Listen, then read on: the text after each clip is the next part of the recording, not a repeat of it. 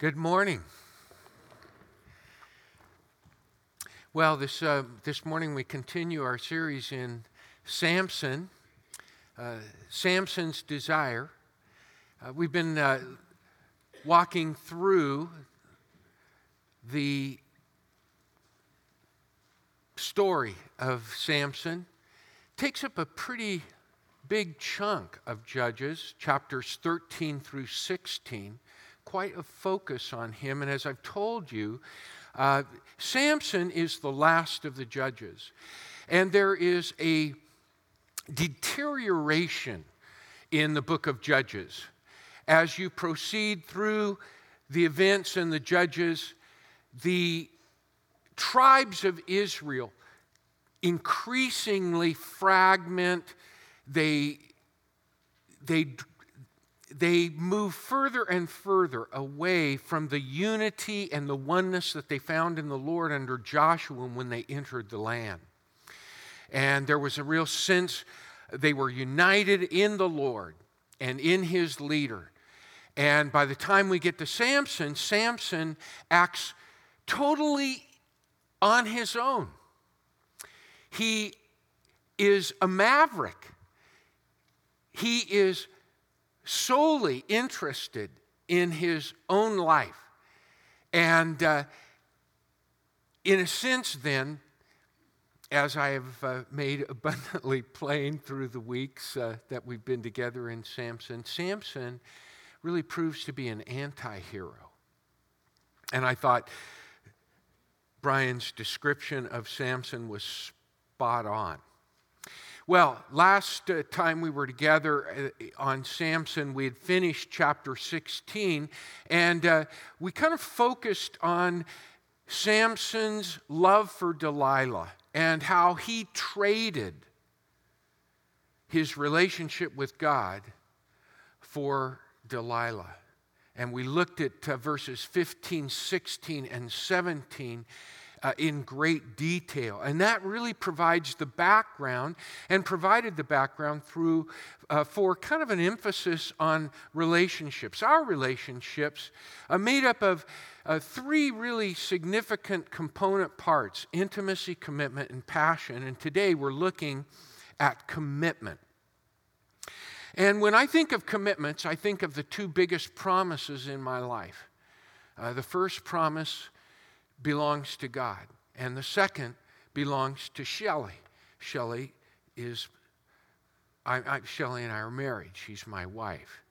Uh, but what I've found over the years as I've walked with the Lord and, uh, and uh, walked with Shelley, and they both are approximately the, the same amount of time. I've walked with the Lord uh, a little over 41 years, and with Shelley a little over 40. And I found that some promises can take you places you never thought you would go in life. And you discover joys you never saw or imagined when you made the promise. Now, this is in part because promises, or we could use the word commitments, even good ones, even the best ones, are tested some promises are short and quickly kept, some promises are very, very long. And keeping them can be hard because things come up you didn't see or expect when you made the promise. My promise to God set the stage for my promise to Shelley. It shaped that promise. I don't think that promise would have happened if it weren't for my promise to God.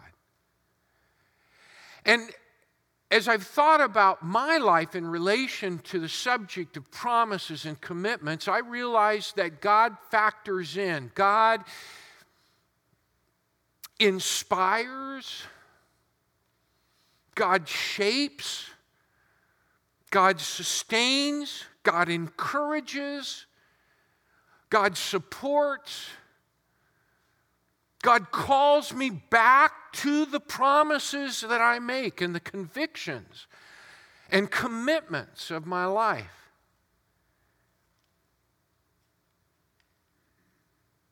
just this last uh, June 30th was the 41st anniversary of our first date. That is Shelley and me. And uh, I was on my way to the mountains with Stephen Elliott.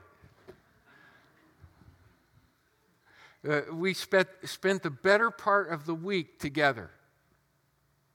A year ago, though, on our the 40th anniversary of our date, Shelley and I actually traveled back to where we, we, uh, we first, where I took her on our first date.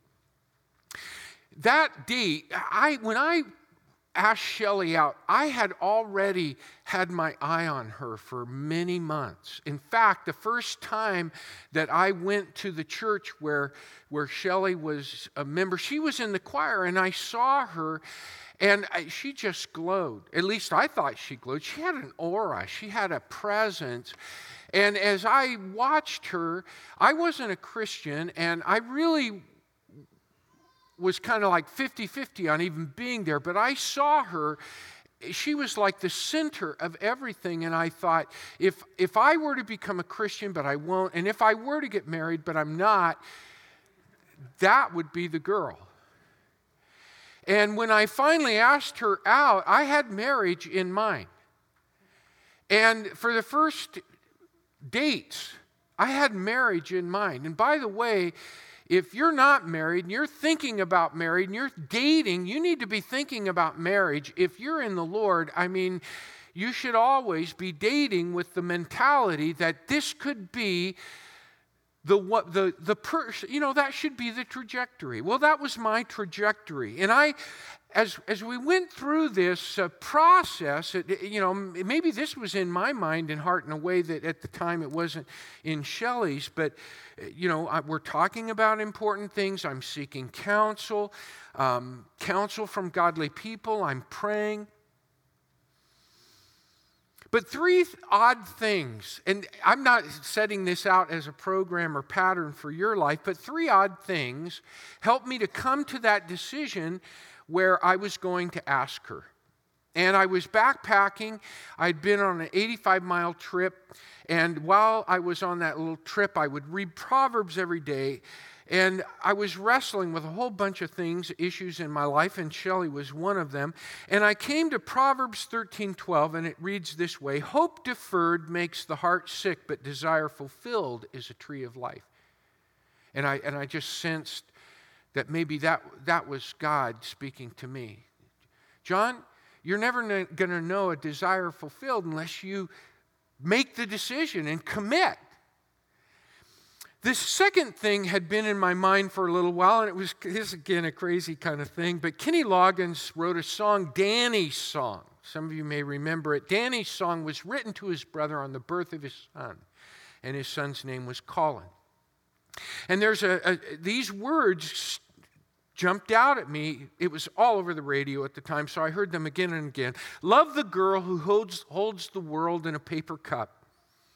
Drink it up. Love her and she'll bring and she'll bring you luck. And if you find she helps your mind better, take her home. Don't you live alone. Try to earn what lovers own. Well, that was uh, kind of speaking to my heart as well. And then there was this in Joshua 24 15. And if it is evil in your eyes to serve the Lord, and this is interesting because this is kind of the. Um, doorstep to judges. If it's evil in your eyes to serve the Lord, choose this day whom you will serve. Whether the gods of your fathers served in the region beyond the river, or the gods of the Amorites in whose land you dwell. But as for me and my house, this is Joshua speaking, we will serve the Lord. And so that was significant in my relationship with Shelley and our courtship to know that she wanted to serve the Lord uh, as much as I did. Because when I came to the Lord, I was reading in Hebrews chapter 11. And if you have your New Testament in front of you, even though maybe you're ready for Judges, flip to Hebrews chapter 11, verse 1, because this has something to say about commitments. In Hebrews 11, 1, there's a number of ways it can be translated that are all faithful. This is from the New English uh, translation. Faith is being sure.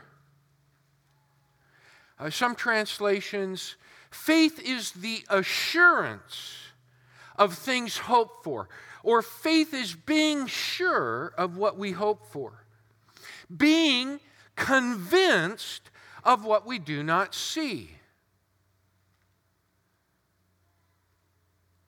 And then verse 6 without faith, it's impossible to please God.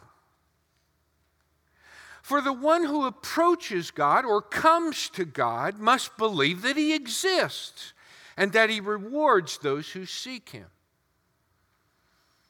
There's an element of faith that goes into any promise and commitment.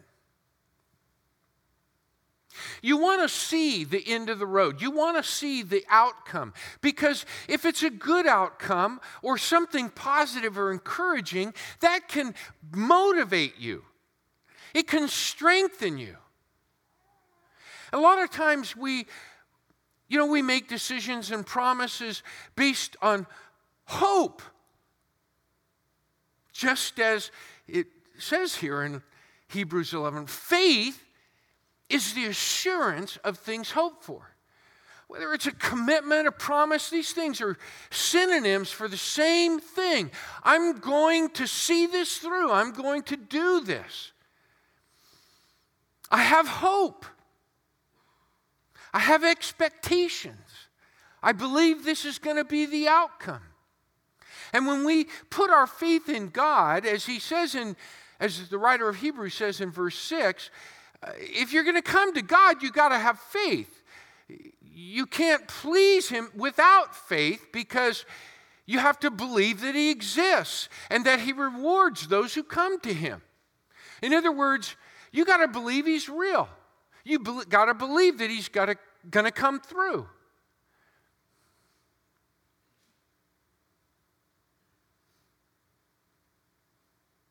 I've been a jumble of emotions. And uh, this wasn't in my notes, but somebody asked me how my weekend was. You know, there's a part of me that would say it was really a lousy weekend. But I said, you know, it was a good weekend. There's all kinds of people within us, you know what I mean? Uh, sometimes I get frustrated, to be quite candid. Ah, boy, words, so important, you know? But um, I work too much. I don't take my days off. Sometimes it starts to get to me. I want to go for a bike ride, or I want to have time to play golf, or just do what other people do. I need a life. But I love what I do. I love this stuff. I work so hard, but it brings so much good. And so even this morning, I'm in the shower and I'm thinking, you know, and Shelley's standing there, I, the door's open. You know, we're married, right? So.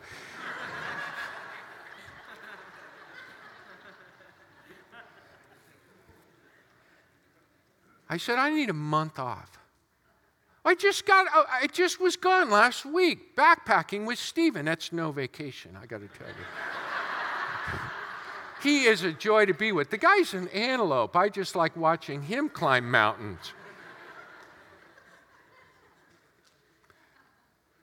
You know, I can look at my life and I can think, I've been in ministry 40 years. I've never had a sabbatical. And so I said in the shower, I said, I need a month off. And then Shelley tries to help me, and then I want, no, that's not what I want. I don't know. That's kind of my attitude. And I really, well, just think about it in terms of commitment. Commitment keeps me looking at things positively. If it weren't for commitment, I wouldn't be here this morning. I would say I've had it, I give up. But there is so much joy. And then I begin to think how much I am grateful for and how, life, how full my life is. And even on my hardest days, there are good things that come because I hold to the line of serving the Lord. In our marriage, we've had really difficult times along the way. But you know, it depends on how you account. There are way many more joys. Faith, I just want to embed this thought in your mind this morning. Whether I get through the rest of the sermon, that I, is really, there's so much good stuff here, but I just want to impress upon you. I don't know if I'm doing a very good job of it. But when you when you believe in the Lord, he energizes you. Yeah, you can mope a bit, but when you're, when you're mindful of Him, when you're pinging off Him, you know, when He's not over the rainbow, but He is your companion, He's close to you. It's almost like you don't want to sulk in His presence. You don't want to, you know, stick that bottom lip out and look Him in the eye because you realize that in His hands, walking with Him, there's always good things that are going to come if you'll just trust Him and persist and give it all you've got, walking in His strength and trusting in Him. And that's why when I come in here, I'm really, I am okay. I'm in good shape and I'm excited about what God's going to do. And that's why I didn't just leave you in the lurch. You know, there are people that leave you in the lurch. They're not going to stick with you because they live on their whims. And so this morning, I, I just I want to reinforce from the life of Samson, a man who knew no commitment except one. And that was when he told his whole heart to Delilah. And when he told his whole heart to Delilah, things that not even we as readers up until that point knew. And we who walked, you know, Sunday by Sunday through the life of Samson, if you were like me, you wondered, does this guy even know the Lord? Even if it weren't for chapter 13 and the commitment of his mother, the fact that the angel of the Lord came to her and told her about a miraculous pregnancy that she was going to bear a son, that he was going to be a Nazarite. In fact, God was going to begin that vow of dedication, vocation, purpose, and promise with her and her diet and her lifestyle. Even before he was born, it was kind of like God was raising up judges, but now he's going to start before this judge is even born. And yet, as we walk through the adult life, the young life, the adult life of, of Samson, we wonder does he even know the Lord? His feelings dominate him. And he makes decisions on whims, on impulse. He acts out of anger, reaction, not act, but react. It's like he has no moral compass except his own ego. And when he gets to this point where Delilah, verse 4 of chapter 16 says, he loved her. That's the first time that's revealed to us. And then in verse 15, she says, how can you say, I love you? Samson has been telling Delilah, I love you. And yet, he's already broken promises to her. It's a bad relationship. It shouldn't, he shouldn't even be here at this point in his life. But she says, Tell me the secret of your strength. And he says he's going to. And then he leads her astray. He mocks her. He tells her more f- funny stories that lead to nowhere. And finally, she says, Quit making a fool of me. Quit mocking me. You say, I love you, but your heart is not with me. Now, that's very significant. Your heart is not with me, there's no commitment. And finally, we're told in verse 17 that he told her his whole heart. And we know it because he brings up something we never knew that he's a Nazarite, dedicated. That is, he was dedicated as a Nazarite unto the Lord. And he, of course, as we saw a couple weeks ago, that he thinks his strength is in his hair. But it's really in the Lord and he commits to her. He commits to her when he tells her his whole heart. And you know he commits to her because he demonstrates faith in Delilah. He puts his faith in Delilah. And then there's that beautiful picture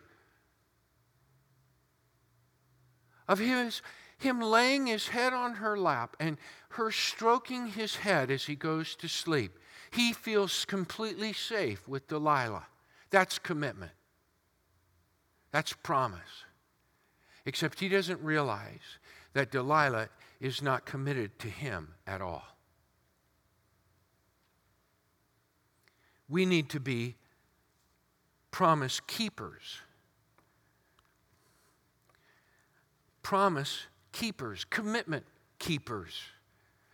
And the reason that we can keep commitments, keep promises, is because we have relationship with the ultimate promise keeper, commitment keeper, and that is the Lord. A powerful promise. The best promises are kept promises, right? The best commitments are co- commitments that are kept. In fact, if a commitment isn't kept, it's not a commitment. If a promise isn't kept, it's not a promise. And people who keep commitments and keep promises are people of character. And that all goes back. I want I, I guess I just want to say that the power, the strength, the expectation, the hope, the vision things seen with the mind and the heart that you can't see with the eye. All those kinds of things that forge character go back to the Lord, the keeper of promises. And powerful people of promise and commitment are people who are committed to God. Far greater commitment to God empowers has fuel to bring about commitments in our lives. Samson made a weak commitment. He was a man of weak commitment because he was a man that made decisions and choices on feeling. On feeling, not on conviction and pledge. And as I said, when he does make that commitment, a commitment that is one in which he discloses, gives his heart, in which he invests his faith, which is impressed upon us by him resting at peace in Delilah's lap as she strokes his hair. He's given her everything. And you know, in a way, once again, it's out of his passion for her, it's out of his feeling for her. In fact, we're told, just as in the pattern with his first wife back in chapter 14, that pattern is instructive because it tells us what kind of character Samson has.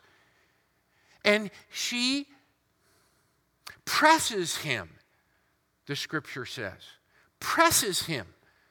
She persists. We would say she nags him. He is coerced. In fact, it says to death. In other words, he's just exhausted, he's tired, he's fed up, if you will. But because he loves her, he tells her his whole life, he commits himself completely to her. And it is a very weak, weak promise. But it's a full one. And it's a weak one because he makes it on the basis of feeling. And secondly, he makes it without God. In fact, as I've said, he trades his relationship with God for the love of Delilah. God is a God who calls us to total commitment. That means our relationships, all of life is relationship. It's all about people.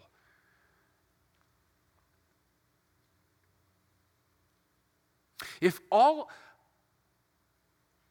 of our life, our relationships, whether it's the way we address or deal with the clerk in a grocery store, or someone begging on the street, or our children, or our grandchildren, or our parents, or our spouses, our public leaders, if those all don't fall under our commitment to God, we're going to have trouble being people of character and promise and commitment.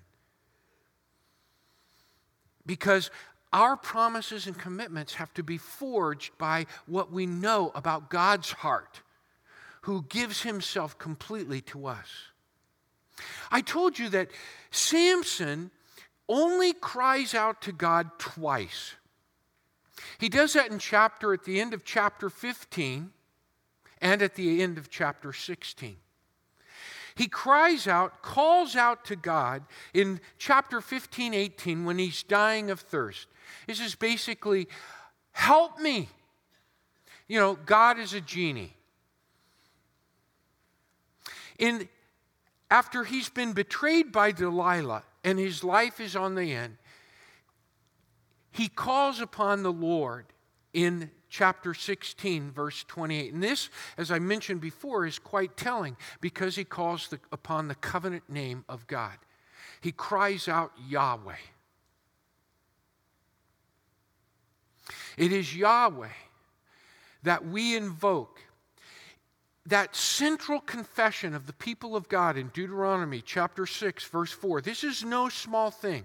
Hear, O Israel, the Lord, that is Yahweh, out of reverence, they would, they would call him Lord, not by his personal name, but, but it is his personal name that is invoked. It was his personal name that he revealed to Moses when he called Moses to act as his agent and representative in bringing his people out of Egypt. The great redemptive act of, of the Old Testament. We look back to the death, resurrection, the empty tomb as our great redemptive event. Israel looked back to the Exodus. It was Yahweh who redeemed them. And it was in his, so to speak, personal name, not as pastor, but as John, if you will. You know? Hero Israel. Yahweh is our plural God. Yahweh alone. And then the next stanza is very important. Love Yahweh, your God. Actually, it's love Yahweh, your singular, with all your heart, soul, and strength. That's a very straightforward accurate translation of Deuteronomy 6 4. And here, Samson calls upon Yahweh Help me. Help me avenge myself upon the Philistines. You see, what I'm trying to make very plain to you, even as Brian said at the outset, I didn't know he was going to say it, but it was so poignant. Samson didn't really have a relationship with God. He just called upon him in the most exigent, isn't that a great word? It just kind of breathes the whole idea of really troubling times. When things are hardest, he calls upon the, upon the Lord. But the rest of his life, he lives by his feelings. He calls upon a God of commitment, a God of promise, a God who stakes his reputation and his covenant upon his name, Yahweh. But he calls upon this God of covenant only in last resorts. Now, the reason I mention that is because God is a God who calls you and me to total, total commitment. And that's very, very important because Jesus calls us to total commitment. Jesus invoked the great commandment love the Lord your God and your neighbor as yourself again and again and again. Even his disciples got it. I mean, when you read the Gospel of John, it's there. When you read Peter, it's there. When you read James, it's there. He calls it the royal command, the kingly command. And it's there when we read Paul. Paul says things like this in Romans 13, verse 8. He says, Oh, no person anything but love. And in verse 10, love does no wrong to its neighbor. What's the foundation of that love? It's the great command. Because each time Paul goes on to say, if you do this, you fulfill the whole law. That's something not just for special occasions. That is to be the tenor of our lives. It's to shape our promises and commitments, our love for God and our love for one another. Jesus calls us to that kind of commitment. He says, Follow me. He says, Take up your cross. He says, You should follow me because even if you gain the whole world, you'll lose your soul. But you'll find it if you follow me.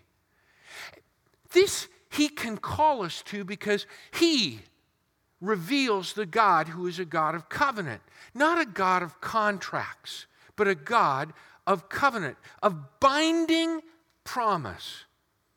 Contracts are conditional. If you do this, I will do that. And God did make his covenant with his initial people a binding, not a binding contract, but a conditional contract. And then he replaced it with his covenant to David. It was a promissory covenant one which he would never break. And that is the same covenant. Do you know that the word covenant is translated testament? We have two testaments in our Bible, those are two covenants. We have a new covenant under which we live and which we're called to. But we don't live by, if you will, I will. We live by conditional, unconditional covenant. Loyal love is the basis of covenant.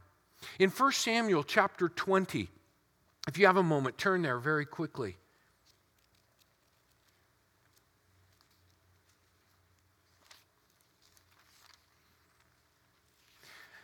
In verse 8, this is a meeting.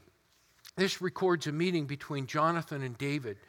Saul, Jonathan's father, the king, is seeking David's life. And in verse chapter 20, David and Jonathan, the son of Saul, meet. Notice in verse 8, and we'll just pick up the conversation there. It says, when they were at the great stone that is, uh, oh, I'm sorry. I went to 2 Samuel. 1 Samuel, verse 8. Therefore, deal kindly with your servant. This is the word that is translated steadfast love, loyal love. This is chesed in Hebrew. It is the foundation of covenant. It is most characteristic of God, that and truth, chesed and emeth. That is loyal love and faithfulness or truth. Truth, not so much in the sense of I'm right and you're wrong, but truth in the sense of I'm faithful, I'm consistent, I'll be this way all the way. You can know me, you can trust me. I'm predictable because this is who I am. That kind of truth. And here, he says in verse 8, deal kindly or show your hesed, your loyalty, your loyal love to your servant. For you have brought your servant into a covenant of the Lord with you. In other words, what they're talking about is he's saying, I'm going to pledge myself to you, you're going to pledge yourself to me out of covenant, of the character of covenant that God makes, the kind of covenant we have with God. Notice verse 14, same expression. It, he says now, he says, If I'm still alive, show me the steadfast love of the Lord that I may not die, and do not cut off your steadfast love from my house forever. That is the nature of our God's assurance. David and Jonathan can, will have made pledges of trust that have to do with life threatening circumstances, that they will stand by each other, even to the death, if you will, because they ground that in the covenant of God. Our commitment to God decides the character of our commitment to others. Commitment to God shapes our character and our treatment of others. Samson is unacquainted with commitment. He, is, he knows only his feelings. And so he always acts out of consideration for what he wants, what he needs, what he thinks best. It's me, my, and mine. His emphasis on his rights above everyone else. This is so important because we see in chapter 15, characteristic of Samson, he says, I've only done to you what you did to me. And Jesus challenges that kind of thinking. For example, in Luke chapter 6, verses 27 through 36, he says, Love your enemies, do good to those who mistreat you, bless those who curse you, pray for those who oppose you. He says, What credit is it to you if you just love those who love you? If you only do good to those who do good to you first,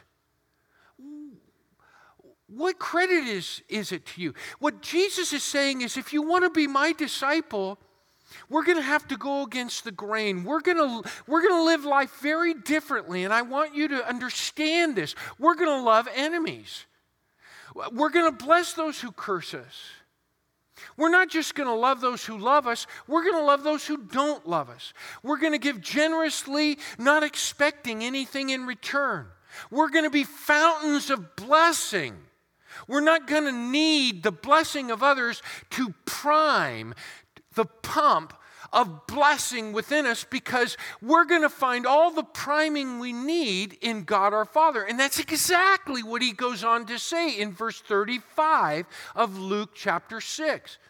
He says, if you love those, if you love your enemies, if you do good to those who mistreat you, he says, you will be like your Father in heaven. You will be like the Most High and you will be children of Him. You will be His children, and your reward will be great because He is generous. He is merciful to those who don't deserve it. He is good to those who are not good. That is the foundation of Jesus' ministry. And yet, the biggest struggle in our lives is to look for the incentive to do Christ like things in other people. And if it's not there, then we don't do that. And I see this all the time on Facebook, so I see it's a problem.